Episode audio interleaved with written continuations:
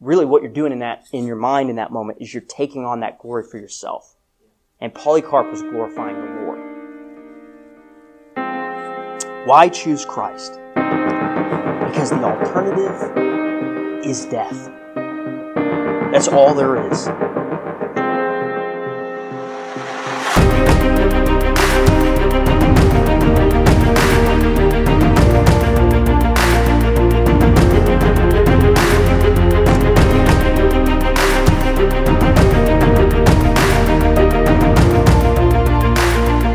Welcome to the Reach College Podcast with your speaker, Pastor Taylor Gabbert. Kaepernick, how do you say it? Kaepernick? Colin Kaepernick. He made the news this week. I don't know if you saw it. He uh, he made a he's he's promoting a new graphic novel that talks about how racist his parents are. Uh, these are the parents that adopted him, by the way. Um, so, kind of for me a hard argument to make. Um, but I thought it was interesting because obviously there's a lot of cultural pressure on uh, that kind of narrative, right? Like to like he he has um, you know these white parents, right? And so he's been told like by the culture like there there has to be some kind of problem there. There has to be something wrong there. And he eventually kind of apparently has gone that way. And he said, well, they you know they were really the word he used my one of my favorite words. He's called them problematic, right? Um, it's really interesting to watch somebody kind of stare the, the people that literally, I mean, adoption is like a whole nother world, right? Like that's not even just you were born to these people, like naturally, like they came and got you, right? And took you in and raised you and you became an incredibly successful or somewhat successful NFL player, right? So there's, there's like that side of things. And then you have on the other side, I don't know if any of you have ever heard uh, Lil Wayne tell his story, but Lil Wayne has an entire story about how uh, he was like, I, can't remember if he was had, was why, but he was like bleeding to death or uh, he was dying, and a bunch of police were in this room that he was in, and one police officer like stopped, like got him, took care of him, like would not leave his side, would not stop doing what he was doing until Lil Wayne's life got saved, right? And if you've heard Lil Wayne tell his story in recent years, he's taken a ton of heat because it's not just a, I mean, it's a white police officer, right? And so he is saying, well, I love this man. Like that, that man took the time to, to stop for me and, and save me, right? And Lil Wayne will not like veer from that reality that he loves this man who saved his life uh, no matter how much pressure or bad press he takes, because that's what he that's what he gets for it, right? He gets a lot of this cultural pressure. Now, I'm not specifically trying to highlight necessarily like the race aspect of it.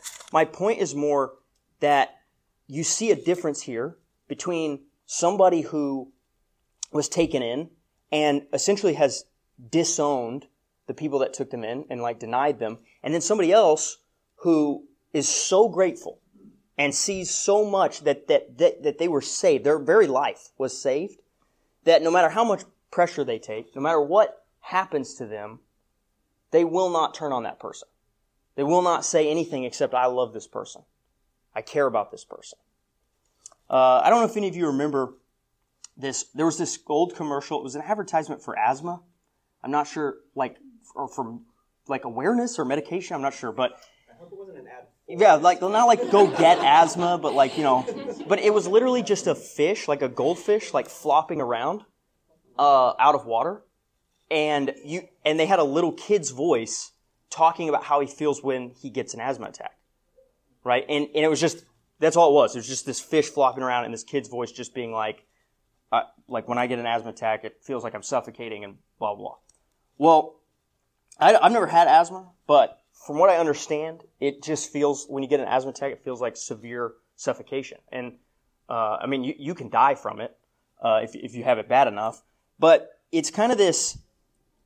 There's this process you go through in an asthma attack where you're trying you're trying to get some air. And you can even get like little amounts of it. And especially depending on how badly you have it, you can, maybe you can, some people don't need an inhaler, for instance.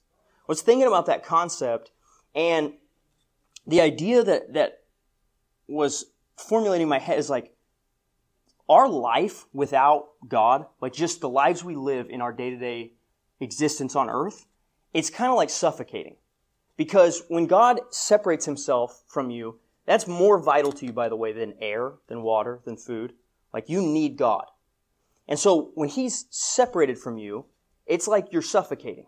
And as long as you're alive, there's common grace around us. The grace that you aren't already in hell, right, is grace. And to that extent, it's almost like you're catching little, little bits of air.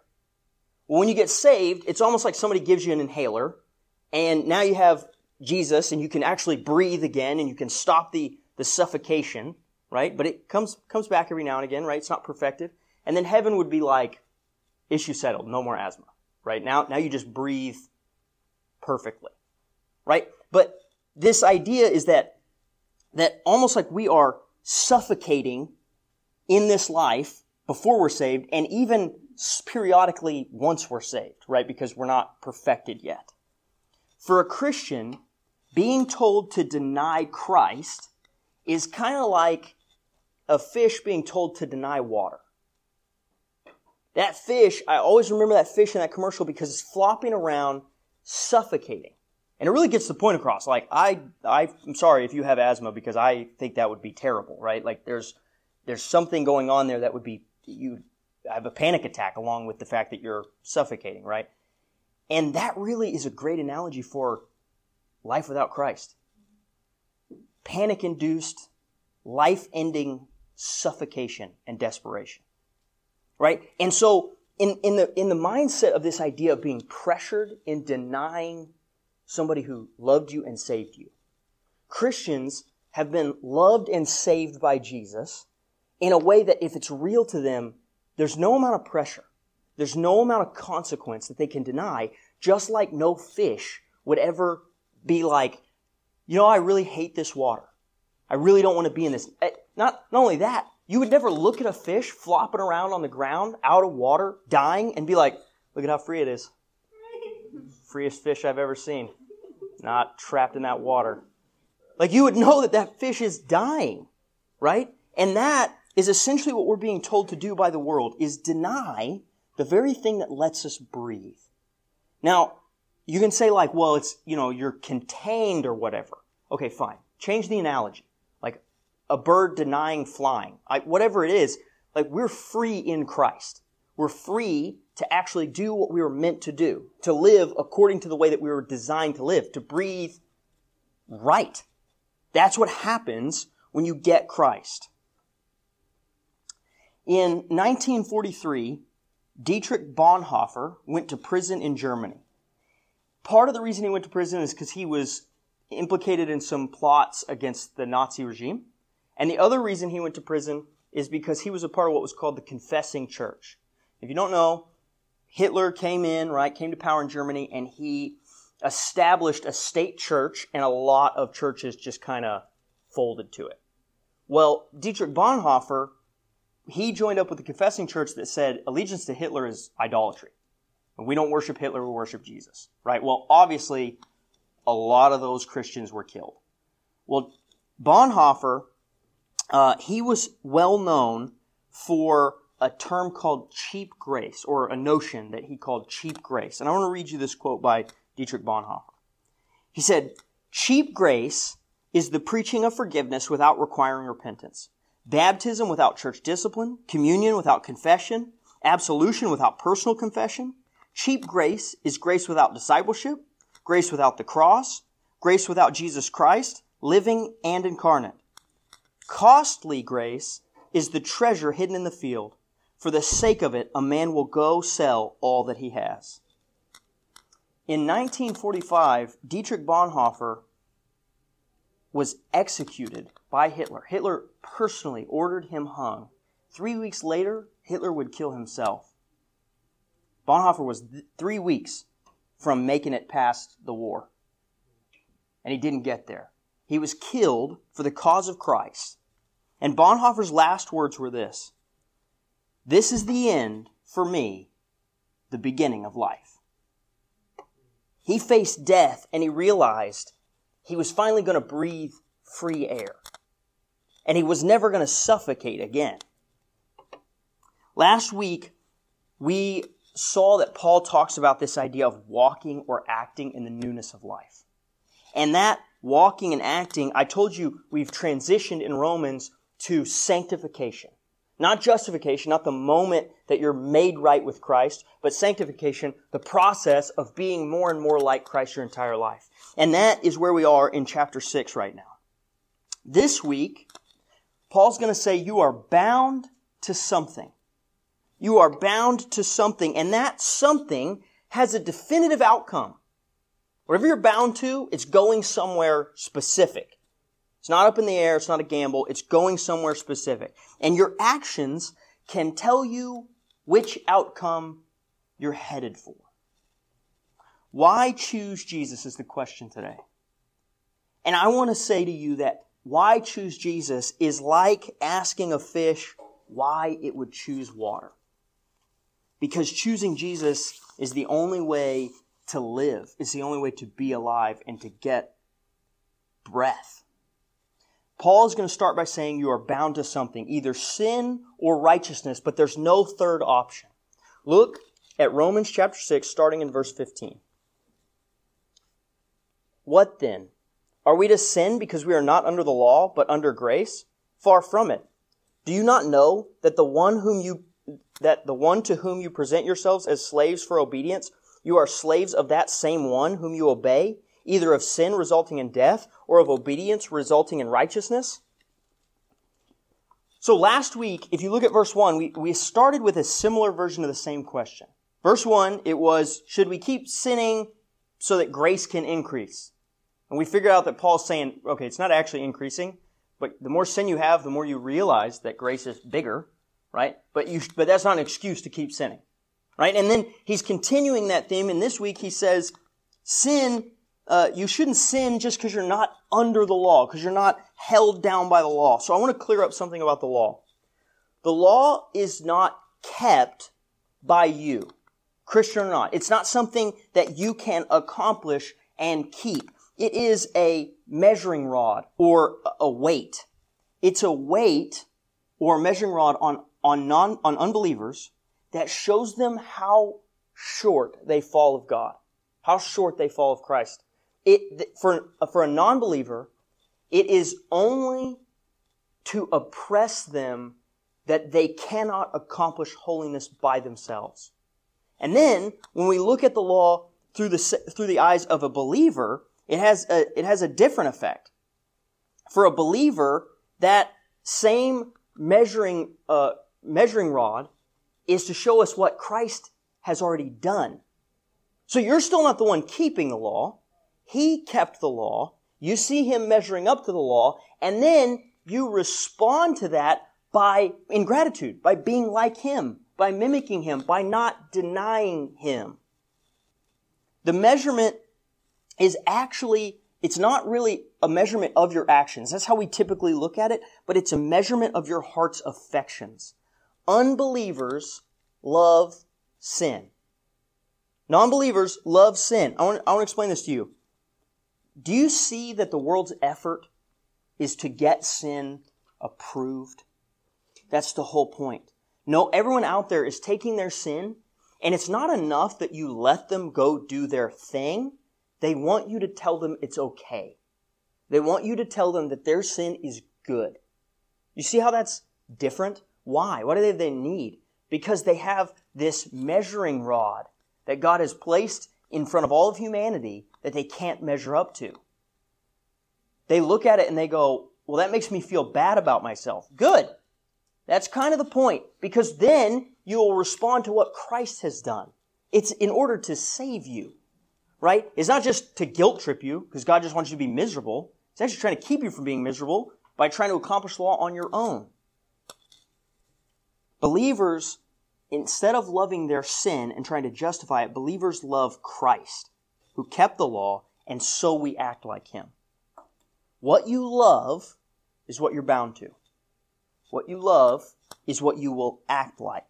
Now, I want to clarify, I always feel the need to talk about this because we get this so, um, we get so nervous about this in our culture. There's a difference between living in sin and stumbling in sin. Okay? You are always going to stumble in sin.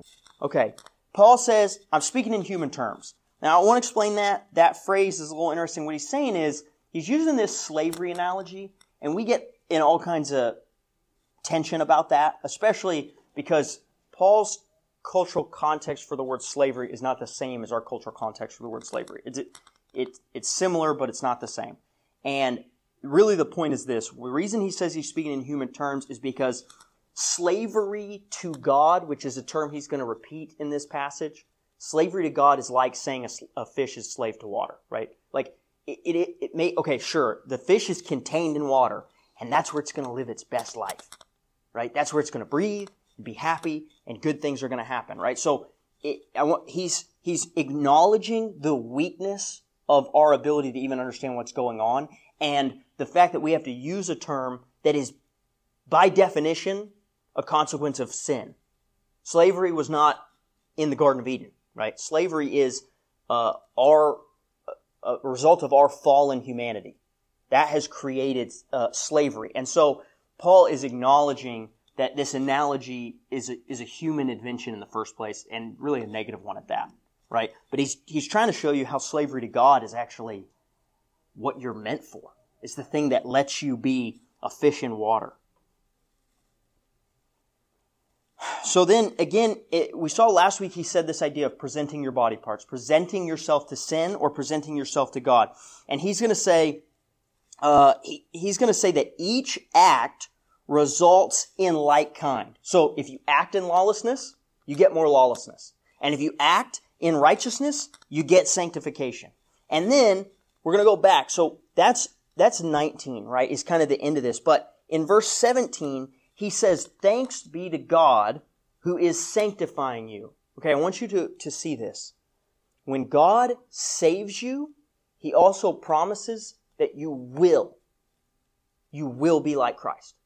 Like you will continue your entire life to move towards Christ's likeness, and on the last day, it will be completed.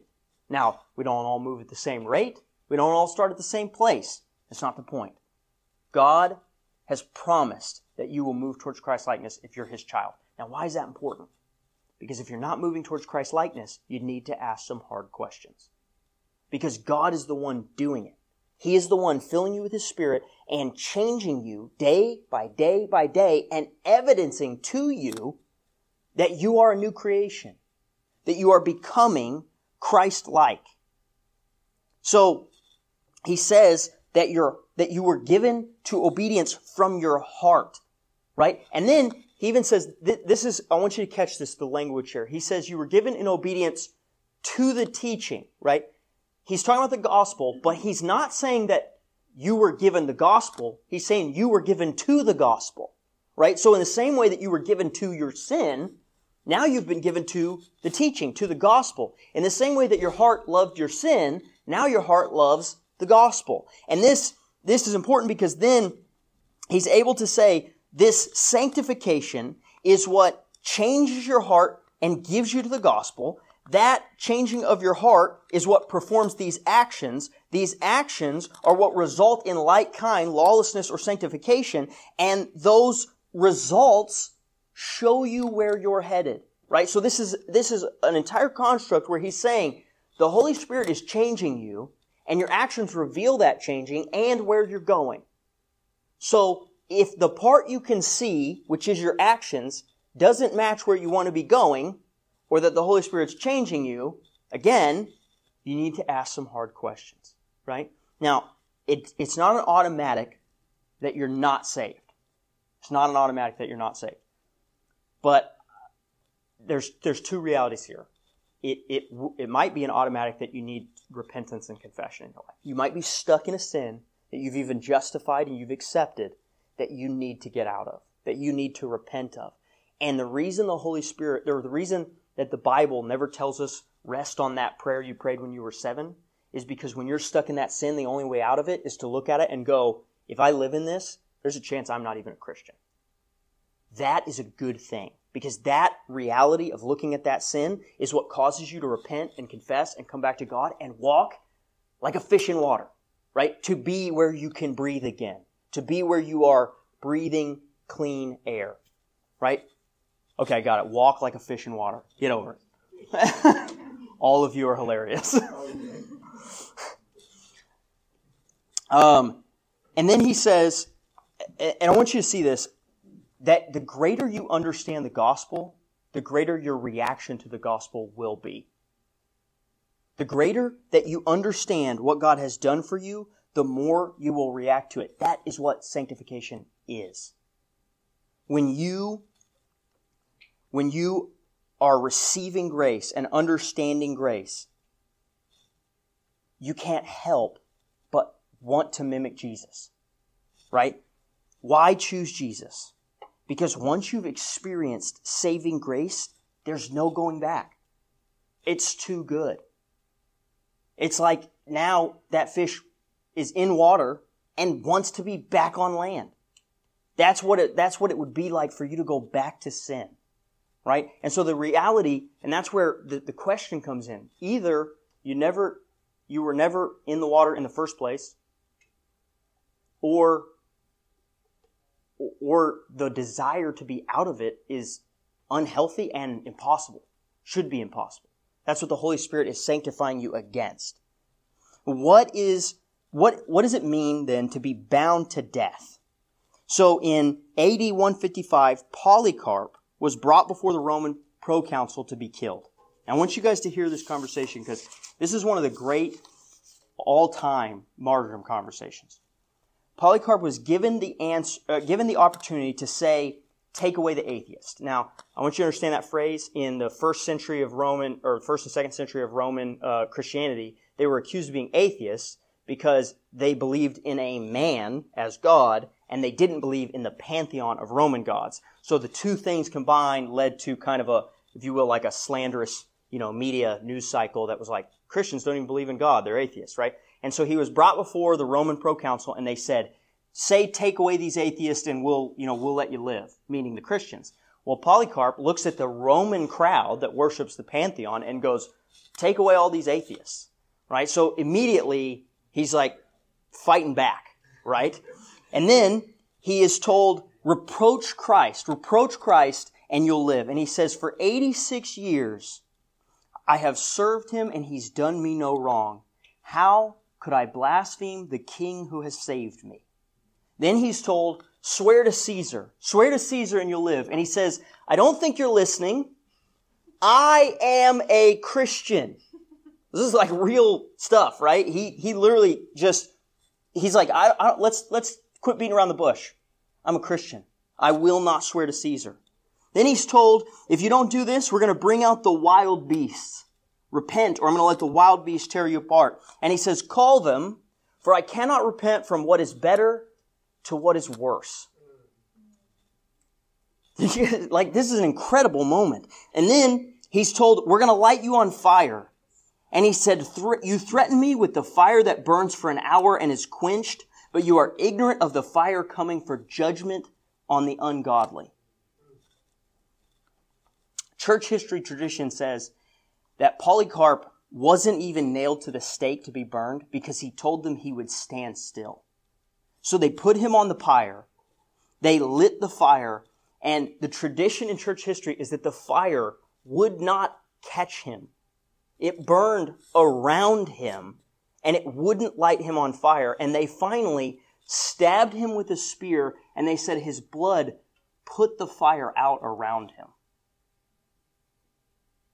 Polycarp had experienced grace and he couldn't go back. He couldn't possibly deny the God who had saved him. Christians don't have anything to gain by denying Christ because we've already been promised eternity. What can you possibly give us to turn from our God?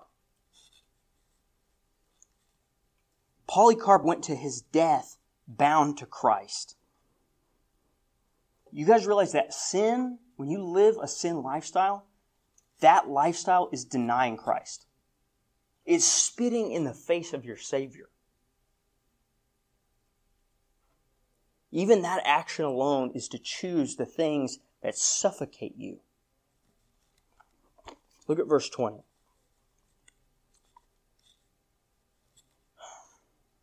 For when you were slaves to slaves of sin, you were free in relation to righteousness. Therefore, what benefit were you then deriving from the things of which you are now ashamed? For the outcome of those things is death. Free in relationship to righteousness. I want to explain that phrase. If there's no God, why have any morality? Like what's the what's the point of doing I've never understood atheists having any reason to be good people. Because who cares? If life if if you die and it just turns into black abyss, might as well get as many good feelings on earth as you possibly can. Whatever that means for you, just go for it. Because why not? Right? He's saying that because you didn't follow God, why would you need to follow His rules? Why would you, what are you reacting to? You haven't been saved. You haven't been redeemed. You haven't been bought with blood. You have no reason to act in righteousness. You're free from it, essentially. And then he says, but what benefit does it get you? What benefit are the actions of unrighteousness? It binds you to death. Listen, sin tries to kill you, both physically and spiritually. Let's talk about this. Spiritual death is, is by, by, by far and away the most important one. The reality is when you live in sin, you are separated from God. That separation from God is, again, the fish out of water. Person suffocating. But if you die and you have never been reconciled to God, you've never been redeemed and received that grace, you die in this separation and you get to suffocate for all of eternity you get to be separated from God forever. Right? That's what sin is doing to you spiritually. But sin is also trying to kill you physically. I, I'm not going to go through, you know, every way, but if you walk down the road of a single sin pattern long enough, eventually it will actually try to take your life. It's easy to think through this with things like drugs and alcohol, but, there's many more sins that at the beginning of the path look harmless, but if you let them take you all the way down that road, they will ruin your life and sometimes take your life. Sin is trying to kill you. And I want you to think about it like this. There's ways that we sin in what's bad and sin in what we would, what's really maybe neutral, but we would think is good, right? So sinning in what's bad is the things that make us miserable, right? Like, here's the deal. We're, we're a young adult classroom, so we're going to talk about serious issues. The reality is that there, there are probably multiple of you in this room that are struggling with pornography. And, I, and, and no one in the history of pornography has ever finished using it and gone, wow, I feel like that was a productive use of my time. I feel much better. I'm a, a, a whole person now. Like it, never. You get done with that and what do you feel like? Gross and ashamed and terrible? First of all, let's talk about how that's grace from God because if, if it only provided you fulfillment, why would you ever stop? Right? But the reality is it's draining on you. It's miserable. Right? That's what sin does to us when we know it's bad. Now let's talk about what sin does when we think it's not bad, right? We can idolize things that are typically not bad. Like, do you need, is money evil? Like it's not evil. We inherently need money to a certain extent to pay our bills and eat food. But if you make money the point, if you idolize it, it, it, still won't fulfill you. It just makes you miserable in a more long-term and deceitful way. You're like, well, I need money. Like you don't need as much as you think you do. We serve a God who has access to all the money in the world. But we idolize these things and they drain us. We do this we're talking about this class, we do this with dating. We do this with marriage. Listen, there are plenty of unhappy people in marriage. Why is it just like it, it, the lie in everyone's head is like, if I just get married, then everything would just click and be good. Like, there's so many people in unhappy marriages. Why? I'm not dogging on marriage. I'm, marriage is a good thing. I'm saying just getting married is not an automatic, oh, it's now everything's just grand. Everything's great. Life is bliss especially if you don't handle that process correctly. The reality is that sin makes us miserable. It leaves us unfulfilled. Now, as a side note, as a caveat, if you want to know how to get out of a sin that you are stuck in, the answer is, is accountability and confession. Everyone in this room who has started seeing success and victory, who has started breaking free of a sin, will tell you that it was because they finally stopped suffering with it alone in the darkness and in shame. They started telling people. They started experiencing grace in real time. Because when you tell your brother or sister in Christ and they look you in the face and they go, I understand, it's okay. God still loves you. He wants you to get out of this. And all of a sudden you go, wait, I'm not cast out. I'm not a pariah. Or how about this one? 99 times out of 100. I'm really struggling with this thing. Wow, I struggled with that too. Wait, what? Because we think we're the only person in the world with that sin. Like, there's like a limited number of sins, you guys. like, like we're, we're all struggling with the same stuff. But if you will tell each other, that is how you find freedom. Okay, another thing I want to touch on. What's the difference between the victimhood mentality in our culture and what I'm talking about today with martyrs? The difference is that the victimhood culture is about me. Being a martyr is about Jesus. It's about loving him so much I won't deny him even unto my death. That is not the same as poor me, poor me, look at me, give me attention, give me things. It's not the same thing. Christians are not called to be victims. We're also not called to chase martyrdom. We can glorify, you can even glorify and idolize being a martyr. Is Polycarp's story absolutely amazing? Yes. And every single one of us should pray to God that if we're in that situation, we can have the spirit filled strength that that man had. But if you think you're going to get there and just breeze by because really what you're doing in that in your mind in that moment is you're taking on that glory for yourself. And Polycarp was glorifying the Lord. Why choose Christ? Because the alternative is death. That's all there is. In AD 165, Justin Martyr, Justin Martyr was killed during Marcus Aurelius' reign. You know, the guy from Gladiator. He was beheaded, and one of the things that he wrote in defense of Christianity before he was beheaded was You can kill us, but you cannot do us any real harm. The Bible says, Why do we fear men who can only kill the body when we should fear God who has the power to destroy the soul? If your priorities are straight, death is not the scariest thing. That's why I love I love that first quote. This is the end for me, the beginning of life. Because he realized, Bonhoeffer realized, I'm about to be in real life. This is not real life. This is the prequel. And I give it a C rating at best.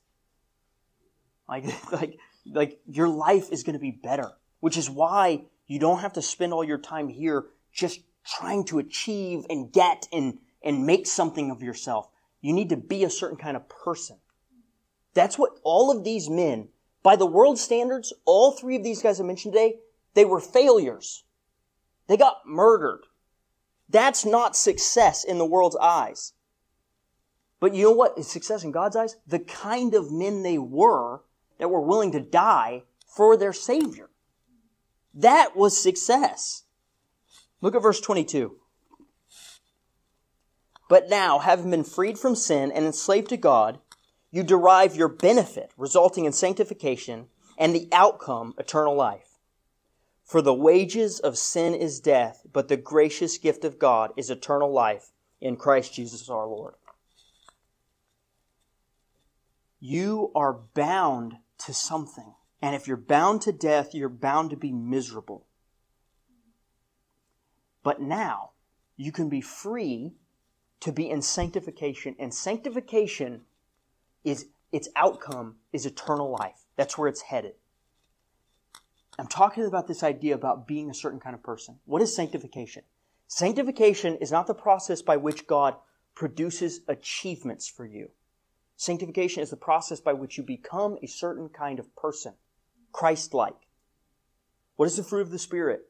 The fruit of the Spirit is not college degree, wife and three kids, dream job, six figures. Like, the fruit of the Spirit are character traits. Christ-like character traits. You can accomplish nothing on the world's stage and be Christ-like, and God is pleased with you. And by the way, you'll actually be fulfilled because the world doesn't provide that, doesn't have that fulfillment. Now, I'm not saying that if you follow Jesus, you'll never achieve anything. What I'm saying is that if you follow Jesus, you'll make it about being like him, and there's no achievement that will replace the fulfillment that comes from walking with Christ. It won't be the point. It won't be the thing that you're chasing. It will be, there will be a byproduct in your life. You will see achievement. But even then, your, your bar for achievement will change. You know what I'm achieving now that I see in my life? Christ likeness. That is what I, that's what I want to see in an achievement is growth in how I am in Christ, not, not whatever, you know, temporal award I can hang on my wall or number I can have in my bank account. It's about how much like Christ I am. We can't help but want righteousness and hate sin if we've experienced grace. And the outcome of that is eternal life. I want you to think again about this idea of the law. I started here, I'm going to end here. Think about this idea of the law.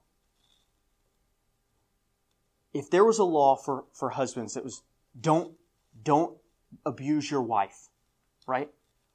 We, we'd see the law, and we could immediately tell something about the hearts of men with two different responses.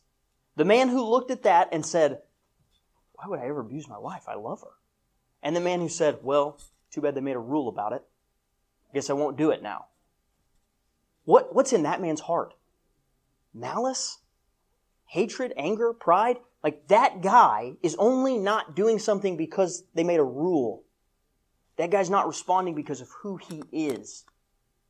That's why Jesus, I, I always bring this up to you guys, because that's why Jesus shows up and says, Oh, you, you, you've heard don't murder, but you look at people with hatred. You're just not murdering because it's a rule. You've, you've heard don't, don't commit adultery, but you look at women and you lust after them. Like, there's no difference because God is looking into your heart, seeing what kind of person you are. In verse 23, he says, the payout, the wages, the payout, the thing you get from sin is misery. But the unearned gift of God is life in Jesus. Life in Jesus. Not go to heaven, Jesus just kind of there. Heaven is because you're with Jesus. My favorite philosopher of all time is uh, Soren Kierkegaard. Soren Kierkegaard is, uh, man, he was a uh, really unnoticed Danish philosopher for a long time. Um, the German philosoph- Christian philosophers picked him up first, and then Americans kind of discovered him uh, through the German philosophers. And when they discover him, right, they start reading his his philosophy, and philosophy gets a bad rap in um, Christian circles because uh, a lot of philosophy veers off of biblical truth. But Kierkegaard's philosophy is solely based on loving Christ. Like that's all he cared about. That's all he wrote about. It's funny too if you read what he was fighting against most of the time. It sounds a lot like America because he's basically fighting this apathetic I go to church and that makes me a Christian mentality, which means it's not just us. And so he literally is uh, he's got these beautiful works where he is basically just breaking down Christian, uh, Christian concepts in ways that are easier for us to understand. And one of the things he does is he says that all existence, all existence is in relation to its cause, to its creator, to God. Right? So God is what everything in all of existence is relating to. There's nothing in all of creation that doesn't form its identity based off its relationship to God. Everything. And he says sin is wanting to be something that's not in relationship to God or being upset because you can't stop being in relationship to God. Now, I want you to understand that word relationship. You can have a enemy kind of relationship with something, right? Like, I'm not, relationship doesn't necessarily connotate good. You can have a bad relationship. The point is, you have a relationship to God. Friend or foe. And Kierkegaard was saying that sin was this, this tearing away from that relationship, trying to get out of it, or being mad about being in it. Even a negative one. You're in this enemy relationship to God, and you're just mad that you have to be enemies with Him. Or friends. You just don't want anything to do with them. That is, sin is just this tearing away from this relationship with God. Well, hell is a granted separation. Hell is God saying, you don't want to be in relationship with me, so I'm going to put you here. But here's the catch. Even hell is a place that has a relationship with God. His absence from it. And it is therefore miserable. But even in hell, you can't get away from the reality that you have some sort of identity based on who God is. It's like the fish being angry about being in water. It's like choosing a never ending asthma attack. If you walked up to a fish, walked up to a fish, and you put a gun to its head and said, renounce water, it wouldn't be like, yeah, that's cool. That's why they fight so hard when you get them on the hook. Because if you pull them out of the water, they're immediately dying. Are you choosing Jesus? The question today really is this What are you renouncing Christ for? Because in some small way, we're all renouncing Christ for some action, for some lifestyle, for some behavior. And our relationship to God, the relationship that Christians have to God, is one of repentance. Because repentance is what allows us to continue to walk in a good relationship to Him. I want you guys to think today about the examples we see in church history. If you have never heard of it, go look up Foxe's Book of Martyrs. It is just chock full of people who experienced the grace of God in such a way that they couldn't go back, no matter what.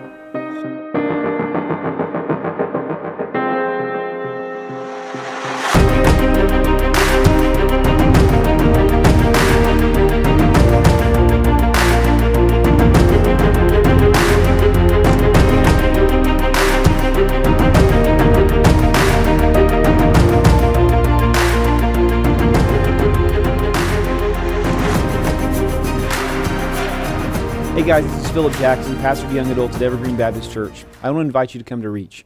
We meet every Tuesday night at 7 p.m. at Evergreen Church in South Tulsa, just east of Mingo on 111th Street.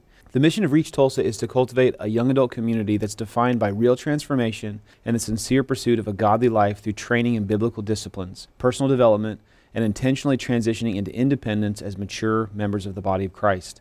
If you enjoyed this episode, please be sure to like and subscribe to our content. We're available on Spotify, Apple Podcasts, and wherever you find your favorite podcasts. Reach Young Adult Ministry is a part of Evergreen Baptist Church in Tulsa, Oklahoma. For more information and additional lessons, please visit our website, evergreenbc.org.